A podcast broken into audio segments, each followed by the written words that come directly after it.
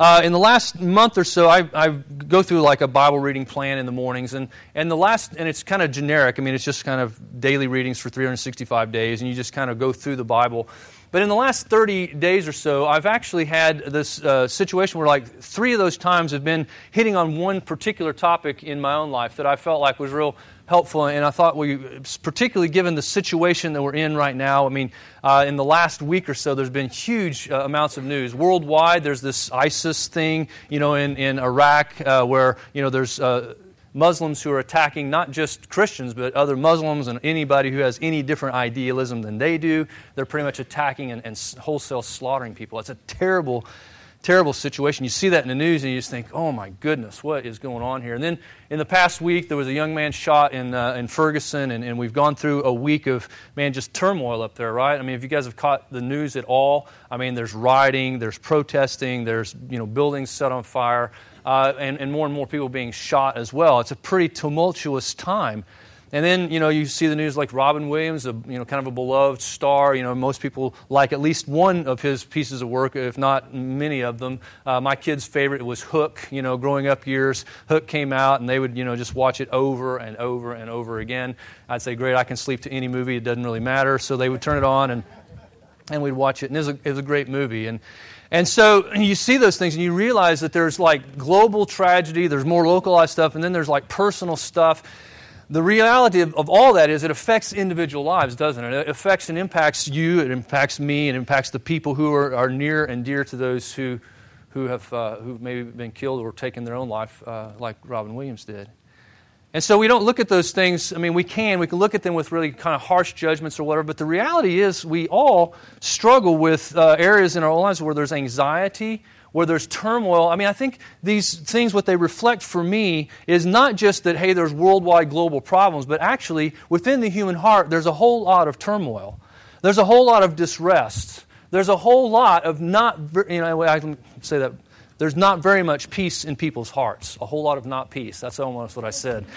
That makes sense. Um, and so uh, we're just aware of, of the realities of what's going on actually within each and every one of our hearts.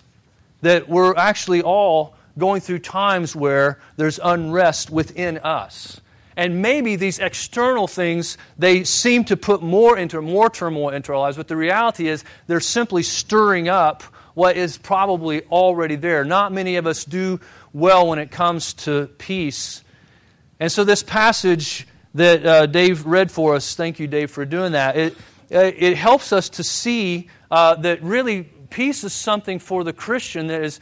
I mean, it's not just, hey, guys, I'm, uh, you know, there's, there's something nice you can have here. It's, it's actually, it's a commanded thing. He says, do not be anxious about anything. It's like command.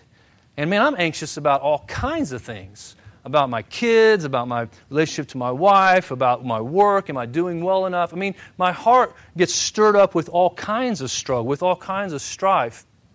And uh, a few weeks ago, Carissa was in town, my uh, second born daughter. She's 22.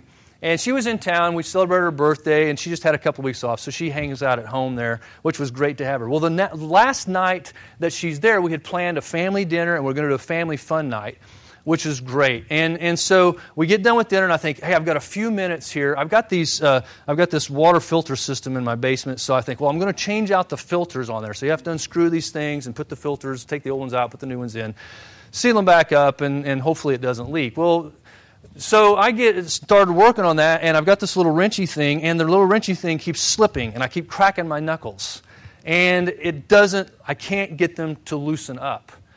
Uh, suddenly, this little bitty thing that it should take me 10 minutes to do is like taking me 20, 25, 30, 40, and I am getting angrier, and ang- my kids are like hearing banging and all kinds of noises in the basement, and they're just, Annette came down, she goes, Hun, you're freaking them out. I had lost all sense of peace in that moment. I was very, very frustrated. And the downside to it is we're supposed to be having this fun time, and it's like increasing my level of stress because I'm trying to get this little thing done, and now it's leaking. It wasn't leaking, now it is. And I can't get the water anyway. So you see how the picture goes.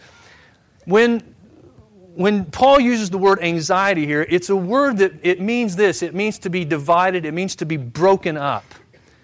And, and what was happening in my life at that moment is okay, big picture, we're having a good time as a family, we're all together.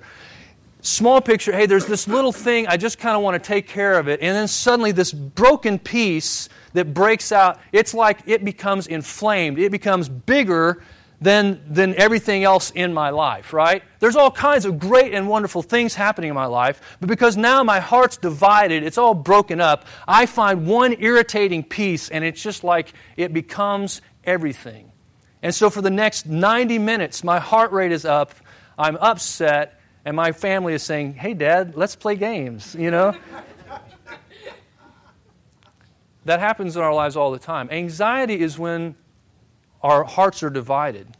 They're broken up into little pieces, and we, we get one piece, and we just like, like a dog with a bone, we just won't let it go. And it becomes this thing that's bigger than the whole picture. Paul says here, he says, hey guys, don't, don't be anxious. In other words, don't let your heart get all divided up and don't get focused on things that actually they're not the big picture. There's something bigger here. Well, peace as well is a bigger thing. It has to do with wholeness. It has to do, in, in biblical terms, uh, the, the, Old Testament word was shalom. It, it had to do with everything is right with the world, everything is going to be okay. That's what shalom, that's what the peace of God he, talks about. So there's, there's characteristics here about the peace of God that I, I kind of want us to understand. We, when we get to anxiety, we're not experiencing peace. We're not experiencing that sense of wholeness. We're experiencing something that's broken up, internally divided.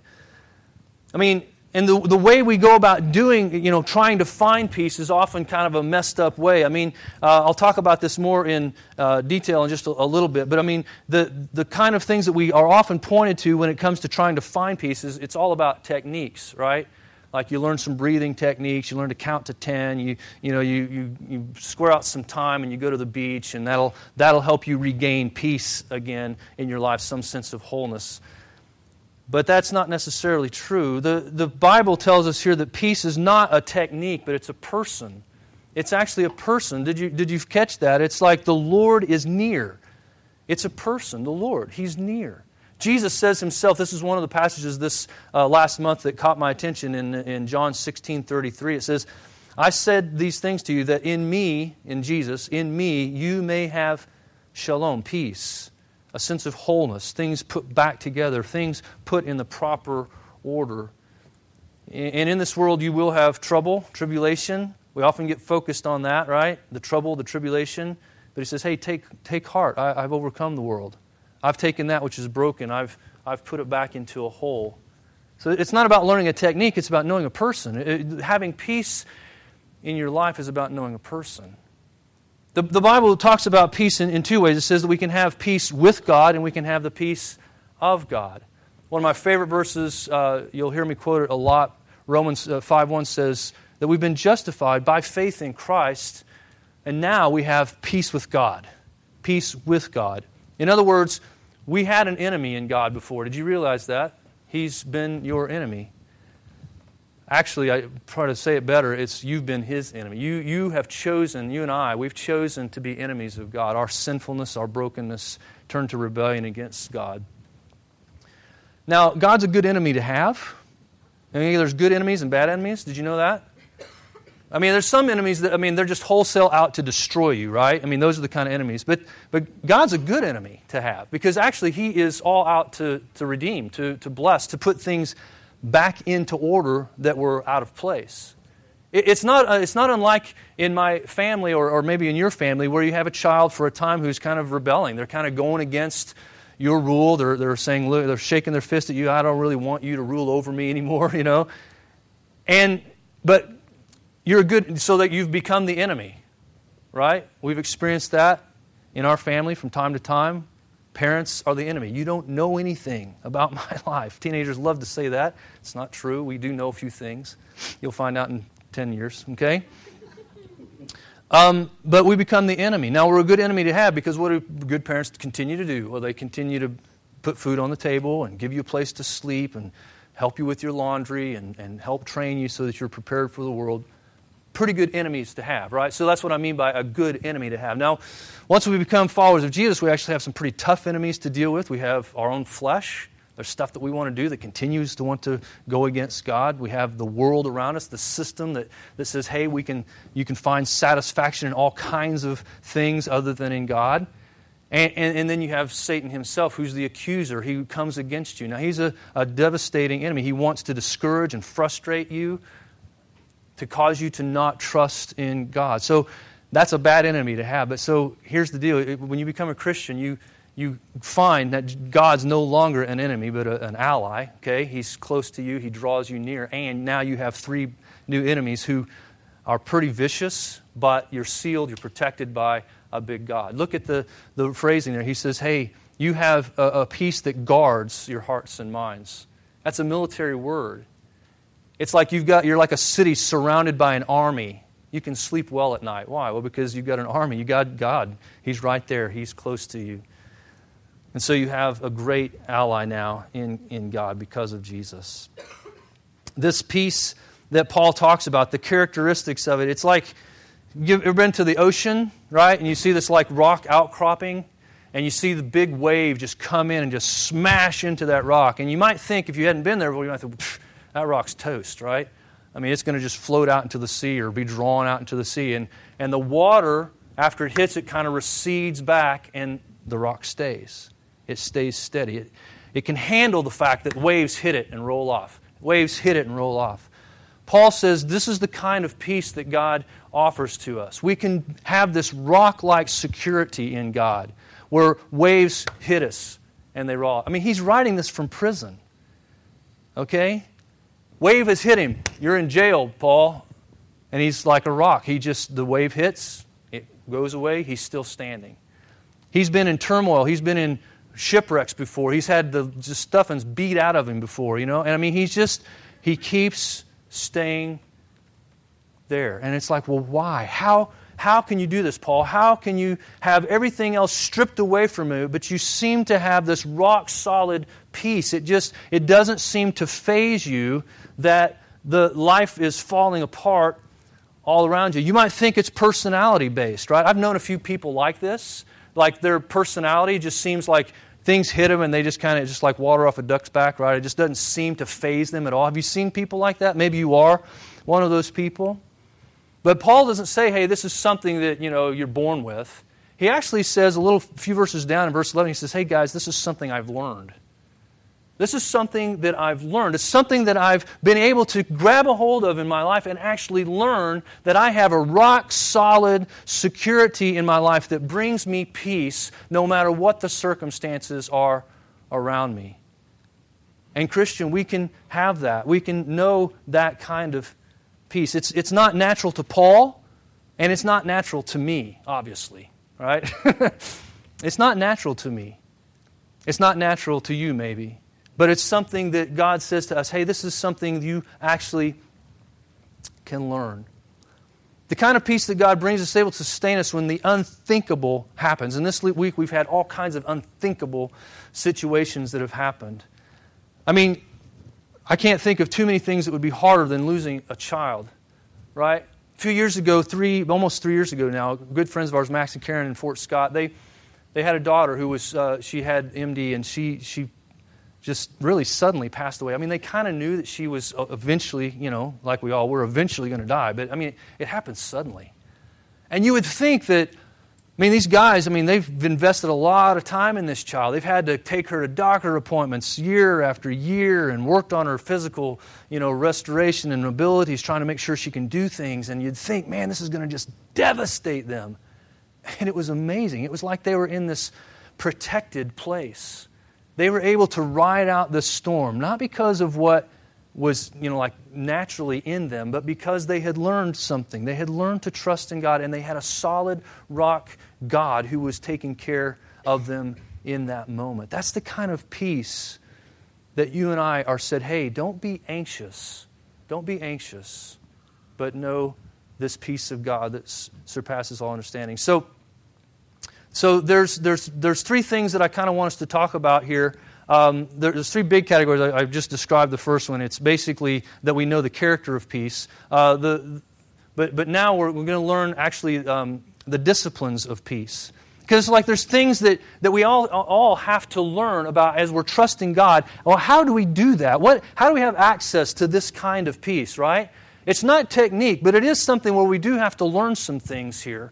And so there's three things that I want to talk about here. And then, and then the, the last one is going to be that there's actually a secret to peace. We'll talk a bit about that in a minute. But, but right now, there's like these disciplines of peace. And the first one is uh, I'm going to talk about three things within this category. So if you're a note taker, I just gave you my outline, okay? All right, so you, if you're a note taker, here's the big one here. It's knowing the character of peace, then it's the disciplines of peace, then it's the secret of peace. Now, we're going to deal with within the disciplines of peace, what, what does that look like? What does it mean for us to access the peace of God, to have a hold of this in our stormy, tumultuous life? Well, three things. We're going to, we have to learn to think, we have to learn to thank, and we have to learn to love. Think, thank, and love. Now, I couldn't come up, I know T's, you know, think, think. I couldn't come up with a TH for love. I should have asked my wife. She's the English teacher. I could have gotten that from her. I, uh, yeah, okay, good. It's not just me. All right. Um, so anyway, so we, we want to know how, okay, how do we access this peace? Well, Paul here says, look, the, you, this is something that you actually have to think. He says, think upon these things. It's not like you access it by not thinking. That's stupid peace. All right, I'll talk about that in a minute. But there's smart peace, and it's actually something that you think about. It's actually something you have to engage your mind in. And, and that's, that's really odd to us. I mean, if you go to the bookstore, if you get online, if you start typing in, you know, how to relieve my anxiety or how to deal with anxiety, you are not going to find this category. Okay, here's how you relieve your anxiety. You think about big things like where did you come from, what's your purpose, and where are you going? Right? I mean, most of them say things like this I'm going to sit my behind in the sand. I'm going to pop open a Corona or a margarita, and I'm just going to sit here and watch the waves come in and out. I'm going to bracket out some time in my life to just get away, and that will restore peace to my life, right? It's not thinking. It's the word amusement. Amusement. Why do they call them amusement parks? It means not thinking, okay? You go to amusement parks, you go to the beach because you don't want to think about it. And that's the way we're kind of dealt with. Here's the technique, guys. Just don't think about it. Get yourself bracketed off where you're not thinking about life anymore. And this is the answer to your anxiety problem, right? Paul says, no. That's dumb peace. That's stupid peace. You may get some relief for a while, but it's not, it's, it's, your life will be like waves, I mean, like a beach. The sand just keeps washing out, and it's just stirring things up because you don't have genuine peace. You bracketed out a few minutes of your life to kind of not think, but that's not ultimately going to bring you peace. Now, thinking about the hard things of life, I mean, it can, be, it can bring you turmoil. I mean, like, I was thinking about evolution and, and Darwin. I mean, okay, I'm going to tag that just for a second because if you start thinking along the lines of, hey, naturalistic thinking, it's like, well, the world is all we have. Uh, basically, we're, we're just, cre- you know, we're not created. We're just like, we evolved out of something. Then it's like, well, okay, so basically we can do whatever we want to. Darwin basically said a man without religious conviction can basically do whatever he wants to do. And, and a guy, Oliver Wendell Holmes, uh, in the early 1900s, he actually bought into to Darwinism, and he was a Supreme Court judge. And he said, look, between the, the, the difference between a man and a baboon is really there's non-existent. We're the same, okay? And, and if there's a rattlesnake, basically I can create my own reality. If there's a rattlesnake in my way, I'm going to kill it just because he's interrupting the kind of life that I'm trying to create for myself. And so he, he translates that onto every part of his life. It's like, so basically, you may feel like something is right or wrong for you, but basically for me, it's not. And so who are you to tell me what to do? And we see the result of that, if you start thinking along those lines, brings, man, anxiety. There's no purpose, there's no meaning, there's no value, there's no reason at all. Paul says, hey guys, whatever things are honest, true, just, what he's saying in those phrases is, guys, there's doctrine. There are things about God, about He created us. He created us in a perfect environment, in a perfect world, in Eden, right? Where everything was right. We had harmonious relationship with God. We threw that down, stomped it on the ground, and said, I don't want that and we've been in rebellion against him, but God is continuing to restore and to redeem. He has a plan so that when you get to the end of the Bible, actually, now you have people back in harmonious relationship with God again. See, those are the kind of things when you start thinking about them, you realize, okay, this life is short, but God is blessing. He cares for me. He's for me. He's with me. And when I start thinking those big picture kinds of thoughts, man, it brings such peace. This morning, as we're, did you guys read what did you think about what we were singing this morning? Oh, the mercies of our God. I mean, there's this the, the merciful God. He's a good God who loves us and cares for us, and He's pursuing us day in and day out. One preacher called him, He's the hound of heaven. He just keeps going after me. He won't let me go in a positive, loving way. He just doesn't give up on us. I think that should bring us a lot of peace to know the God who created it all, though it's turmoil now in this life, I know this. There is a destiny here in God. There is a destiny where there is peace, where there is no more rioting, there's no more destruction, there's life and life forevermore in Him. These are the big kinds of things that we should preach to ourselves day in and day out. John Piper says this He says, Hey guys, are, are, you listening, are you listening to yourself or are you speaking to yourself? Now, see, when I got up this morning, I was listening to myself and my body was saying, Ow! Uh, for some reason, my head, my back, my everything, every joint in my body was just like screaming at me. And I don't, I didn't get drunk last night. I don't know what's going on.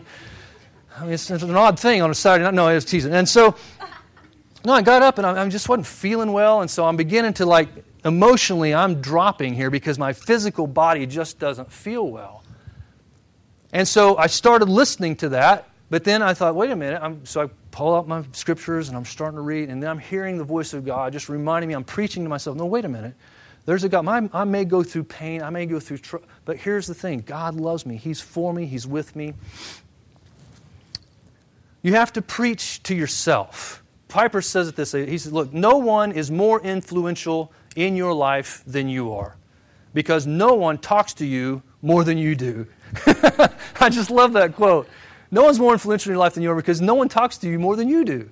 I mean, I got thoughts going through my head all the time. Some of them are good, some of them not so good. Some of them I'm spinning myself out. Sometimes I'm building myself up. So I have to be aware hey, preach the gospel to myself. Here's what King David did in the Old Testament Psalm, Psalm 42, verse 11. He asks this question to himself Hey, soul, why are you so downcast? And why are you in turmoil? And then he gives a response. He preaches to himself Hope in God. Again, I will praise him. He's my salvation. And personal, He's my God. See, there's something about preaching to yourself the truth. This is not just like whistling in the dark, fanciful thought. No, no, no. This is rock solid truth. We think about it, we put our minds and we preach these truths to ourselves. When you consider what God has done to show His love for us, to restore us the way we're meant to be, man, this is just amazing grace that we have received. And we need to let our thoughts go there often.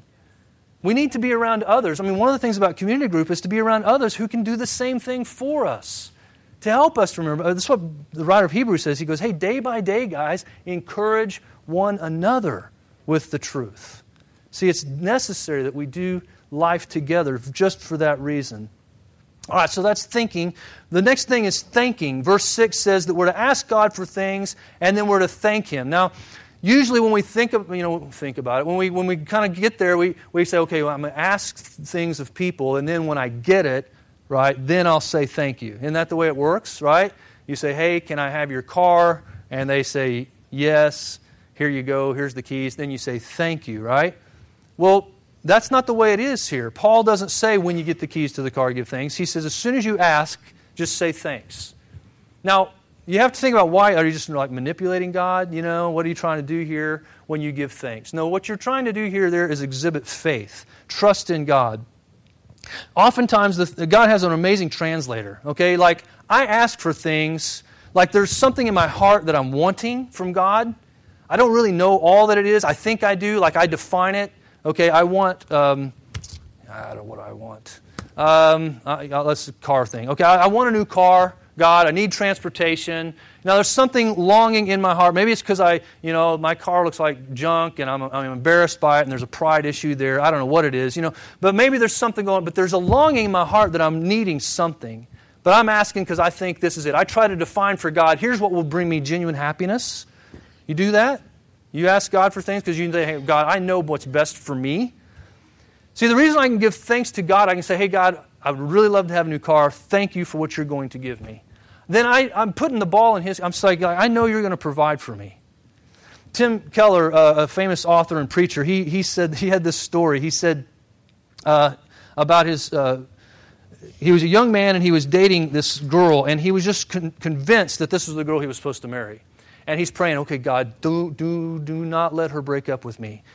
okay, because the relationship wasn't good, and he, she left town. She went to a resort to work, and so he, he left town, went to that same resort, and got a job, trying to help God out, you know, trying to stay close to this girl. Well, she broke up with him, and he's telling the story in front, and his wife's sitting down here, and, and he looks down, and he goes, now this gal down here, she's grinning at me because the girl that I was pursuing was not the girl who I'm married to now. And he said, man, God knew exactly what I needed. I was asking for this one, but God, she said, no, no, no, here's what you need. I'll provide for you. See, there's, there's this thing in us. We, we want to control what we're asking God. We're wanting to control how it is God's going to take care of us. And God just says, hey, would, would, you, trust, would you trust me? Would you trust me? Isaiah uh, 26, here's another one that just these last few weeks. Isaiah 26, 3 and 4 says this You keep him in perfect peace whose mind is stayed on you. Why? Because he trusts in you. See, when you ask God for things and, and you don't get the specific thing that you asked for, here's, and you get upset with God, here's the reason why. You weren't trusting God. You were trusting in something else. You're trusting yourself. You're trusting in that thing to provide you with happiness or success or whatever it was. That, see, the man who trusts in him has peace. Why? Well, because he's trusting in God and God's the source of his love and the source of his peace. And then he, he goes on to say to us, he kind of preaches to us, he says, Trust in the Lord forever, for the Lord is an everlasting rock. He's solid. You can trust him. He's consistent. He's not going to change. So I don't always know what's best for me, but God does. I mean, think about Romans 8 28. You guys know what that says? It says, uh, We know this, that God works all things together for the good of those who love him or called according to well, first of all he starts off do you know this? All right? So it's something we know. It's a knowing thing. Hey i know this. God is taking care of me. He's going to do everything in his power to help me uh, with his grace. He's going to give to me what i need and then he's going to do it for his glory. Now, we live in a world where that doesn't, it's like all things together for good. I mean, the trouble that comes into my life, yeah, even the trouble that comes into your life is for your good and for God's glory. I mean, just imagine the guys, you know, John and Paul, Peter and, and, uh, and the disciples, Andrew, those guys, they're standing there, they're looking at the cross, and they're going, what possible good could come out of this? The innocent Son of God, just slain on the, just slaughtered on the cross. Walking home going, what possible good could come out of this?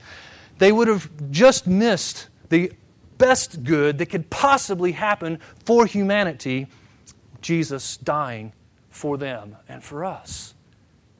See, we, we get all tangled up thinking, well, bad things happen to me, therefore I'm being punished by God. No, no, no, you're not being punished by God. Jesus was punished by God for you. You may go through hard things, but it's not God punishing you. He punished His Son on your behalf. This is a reason for us to give thanks to God. It's what we've been singing about for the last 20 or 30 minutes is glorifying this fact. Jesus took my punishment for me. Loving. So we think deep, big thoughts. We give thanks to God. We also, but we learn to love the gospel. We learn to love Jesus himself. It says here that the peace of God guards not just our hearts and our minds, or excuse me, not just our minds rather, but our hearts. And the word here is the uh, cardia, and I, I found it from one of the commentaries, I was doing a little Bible study on it. It says, one of the commentaries says this about your heart. What is your heart? Is it this little, you know, three to four pounds of flesh beating inside your chest here? Well, that's not what he's talking about. He's, he says, here's what it is it's, it's the desire producer that makes us tick. That's a definition of your heart. It's the desire producer that makes you tick. What is it that makes you tick? What is it that causes you to have, come alive and have, see we can have all kinds of things there, can't we? Our heart, another pastor or preacher says, our hearts are an idol factory, right? we can produce all kinds of things that we can give our affections to. This has to do with our affections, our attractions. What is it we're attracted to? Paul's day, when he's writing, there's a lot of philosophers there. He, he's in Greece. Okay, uh, actually, he's in Macedonia, but it's real. It's next door neighbors to Greece, and so there's lots of uh, philosophers there. And you know, philosophy, they're trying to figure out, you know, what's going to bring peace to my life, what's you know going to fix my life. And there was this one group called the Stoics, and basically the Stoics had this mentality. They're like, hey guys, don't trust, don't put your hope in anything else. Don't give your affections to anything else except for your own character. You, you know, family will fall apart. You know, you'll have kids rebelling. You'll have a spouse who wants to leave. But you got, you can put your confidence in the unchangeableness of your own character. Ha! Right. Okay, sorry, philosophers. Um, that's just not quite true. Let me give you an example. I get to tell a story about my wife. Isn't this fun? I get to confess her faults before you. I got permission first. I'm not a fool. Okay. uh, when she was young, when we were first married, she had like three, well, actually, before we were married, she had three promises that she had made to herself. Things, I mean, her, her devout character that she thought, this will not happen in my life. The first one was uh, that she would not uh, teach in a Christian school. And I thought, well, that's a strange thing, right? You know, but she just didn't like the idea of doing that. And so, first job, right out of college, guess what? Teaches at a Christian school. Next big promise that she has is that she doesn't want to have babies in December and May. And you think, what? I know. Well, December's Christmas time, and there's this busyness, and having a baby and having a kid having to have a birthday at that time of the year would just be awful. And, and in May, there's graduations and weddings and all these things. Sarah's born December 23rd, Ezra is born May 28th. Well, the big one was this. She said, I will never be married to a preacher. now, to be fair to her, when we were dating, I was going to be a physical education teacher, okay, and a coach, but God had other plans, and He showed her, look, it's not about your character, it's about my good intentions, my will for your life. It's a good thing she didn't put a lot of hope in these promises that she had made to herself because God was willing to say, Look, that's not going to happen. You and I, we can make promises to ourselves all the time. I've done it tons of times. Hey, I'm never going to do this. I'm never going to do that. Well, at least I'll never lie about this. At least I'll never look at this. And you know what? Most of those things, I'm depending on the, the integrity of my own character to carry me through. And I'm putting my affections there. It's in my ability to do what's right. See, our culture still uses this. It's like, Will, I've heard this phrase. It's like, no matter what happens to you, you can't control what happens to you. All you can control is your response. Really. You're going to always have the right response to that situation. You're going to trust. You're going to put all your supreme affections on this. You can always control what you do. Augustine, one of the early church fathers, he argues with this. He, he says uh, about our affections. Um, there we go. Because we can put our affections in things like character. He says, look, you need to put your affection in something that's unchangeable and unchanging. I love this quote. He says about God, he says, Thou hast, he uses, actually, he was Greek, but they put it in King James type English here. So here we go.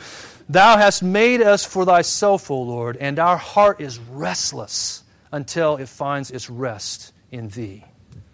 I'll put it, I'll translate that into American. You've made us for yourself, God, and our heart is in turmoil until it finds rest in you. That's, that's what, hey, you put your affections in anything else besides God, the one who is unchangeable and unchanging, and you're going to find your life is a turmoil, a turmoil and a mess. Here's Isaiah says this Isaiah 57 20. He says, The wicked are like the tossing sea. It cannot be quiet. Its waters toss up mire and dirt. There is no peace, says God, for the wicked. Now, this is not one of those passages like God's going to smite the wicked. Okay? It's dealing with the consequences of life. He's, he's dealing with those who are idolaters. They're trusting in other things besides God. He says, Look, guys, when you do that, when you're trusting anything else, putting your supreme affections in anything else besides God, here's what your life looks like it's like tossing waves, kicking up dirt and mess all the time. It's a, it is the consequence of not having supreme love for a supreme God. Right? Why are our lives in such internal turmoil? It's because we're not loving God with all of our heart, mind, soul, and strength. It's not being able to see Jesus. And what he, we're going to say here, because this is what the Bible is pointing us to, is look, you put your supreme love in Jesus. You find him altogether lovely. The, the, one of the last phrases Paul writes there, it says, uh, he says, the, everything that's lovely, you set your attention there. Now, I find all kinds of things lovely in this world. My wife is one of those people that I find extremely lovely. And I, but I can make her where she's my supreme loveliness, where she's the one who has that. But it, it, that would be terrible. She can't be God to me. That's not, it's not possible. It's not fair to her. It's not fair to me. When I put my supreme affections on God, however, I can love her and find her very lovely and very attractive because I have things in right proportion. I love God, and now I can really love my wife without expecting her to be like God to me. You see? This brings peace to our life. When your life is not built on God, then your life is built on sand, and it's just like dirt being tossed about in the sea. Nothing grounding you. Jesus should be our all lovely. 2 Corinthians 5, I quote this one a lot, but 2 Corinthians 5:21 says, that God made him, Jesus, who knew no sin, to be sin on our behalf, so that we might be the righteousness of Christ in God. We, the reason we sing for long periods of time on Sunday mornings, I mean, take a long time, is because what we are seeing is Jesus is altogether lovely. And this verse tells us why. That Jesus became sin for us. That doesn't mean that he sinned, it means that God poured out his wrath, his anger on Jesus on our behalf. Jesus took the consequence of our sin so that we could have peace with God. He got our punishment, we get his peace. Now, if Jesus, if you see him going to the cross, you know, peaceful and at rest, just steadfastly going to the cross, You've misunderstood and need to reread some things. Hebrews chapter 5 says that when he was, at, uh, uh, when he was praying for us, it says that he was with loud, uh, how does it say, with, with loud cries and tears. That doesn't sound like a peaceful person. When he's on the cross, most people who were hanged on a cross, when you read the uh, historical accounts, they basically faint. They pass out because of the pain and the exertion that's happened there. Jesus, it says, just before he died, he has this loud cry of agony, of dereliction, where he's just like overwhelmed with grief. Doesn't sound like Jesus had much peace. He didn't. All his peace was gone at that moment in time. The rock solid confidence that he had in the Father, the trust that he had in him, Father, God, turned his face from him. All his peace was gone. So that you and I might never experience having that kind of having the Father's face turned away from us. See, Jesus went through no peace. He went through anxiety of the worst kind so that you and I could have peace with God forever and know the peace of God, never, ever having that experience of judgment against us. Doesn't that make Jesus lovely in your eyes? Doesn't that cause you to have such admiration and love for Jesus? That's the response our heart should have here, to find Him altogether lovely. When we've done that, we find peace. There's a, a real practical example. I'm going to read to you an old hymn. You, you like hymns? Uh, I hope so. You should like this one. The guy's name is Horatio Spafford. Maybe you've heard of this guy before. He was in the 1800s. Uh, when he was born. It was in the 1900s. He was an adult. He had uh, some children. Actually, his first child uh, died under an epidemic. They, he, went, he was a businessman, pretty successful, and his business, his house, was actually burned in the Chicago fire in the early 1900s. He recovers from that. A couple of years later, he, uh, he's wanting to take a vacation, sends his wife and four little daughters, they're just little tykes, uh, across the sea. They're, this is back when they had sailing ships, and so they sailed across. They're going to England to spend some vacation time. He's wrapping up some uh, business before he takes off, but he sends them on ahead to get things ready. And in the middle of the ocean, their ship, it's a calm sea, nothing's going on. Their ship, in the middle of the night, no warning whatsoever, gets hit by another ship, breaks the ship completely in half. He loses his four little girls, and his wife survives. She survives, she gets rescued, and, is, and makes it back to England. When she gets there, she sends just a, a two word uh, telegraph to him. For those of you who don't know what a telegraph is, it's like texting back in the 1900s. Um, two words saved alone. A few weeks later, Spafford is able to get on a ship and, and, head to England. And as he crosses past this, this is historical record, he crosses uh, uh, past the site where his daughters, his four little girls, had been killed. He writes the words to this song When peace, like a river, attends my way, and when sorrows like sea billows roll.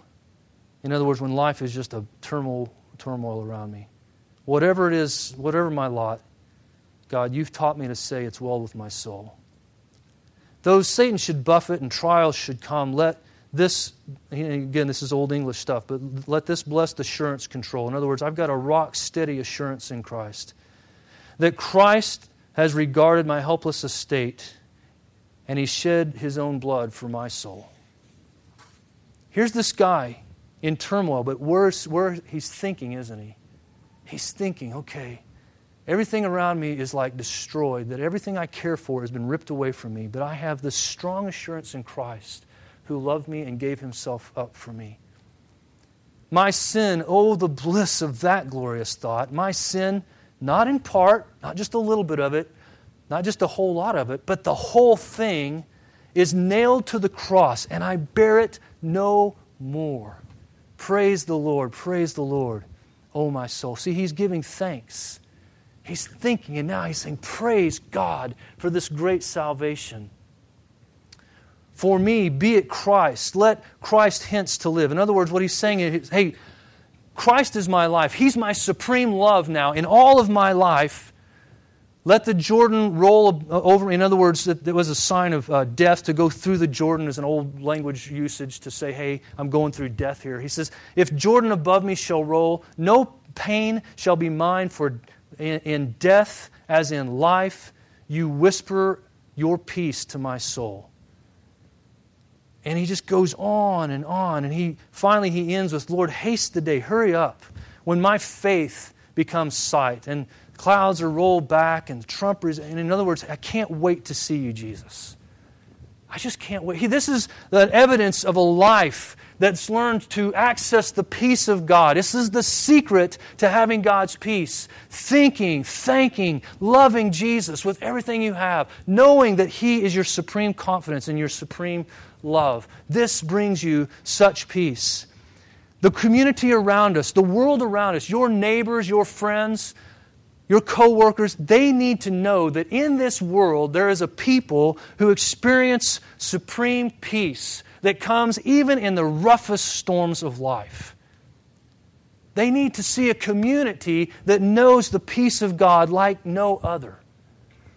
That means we, yeah, it's important how we handle the hard things that come to us to think, to think, to love, to know, hey, there's a supreme Jesus who, who, man, I just want to love him. I want to give my all to him. He's the one who cares for me. And in fact, he's my source of peace. Our neighbors should ask the question I know you're going through this hard time. How is it that you're able to do this? I don't understand. You should be a puddle of a mess right now. And instead of saying, Well, you know, I just have this thing, no, you, you have Jesus. and you say, Jesus is my solid rock. He's my foundation for life. He's the guard about my soul who protects me through all the storms of life.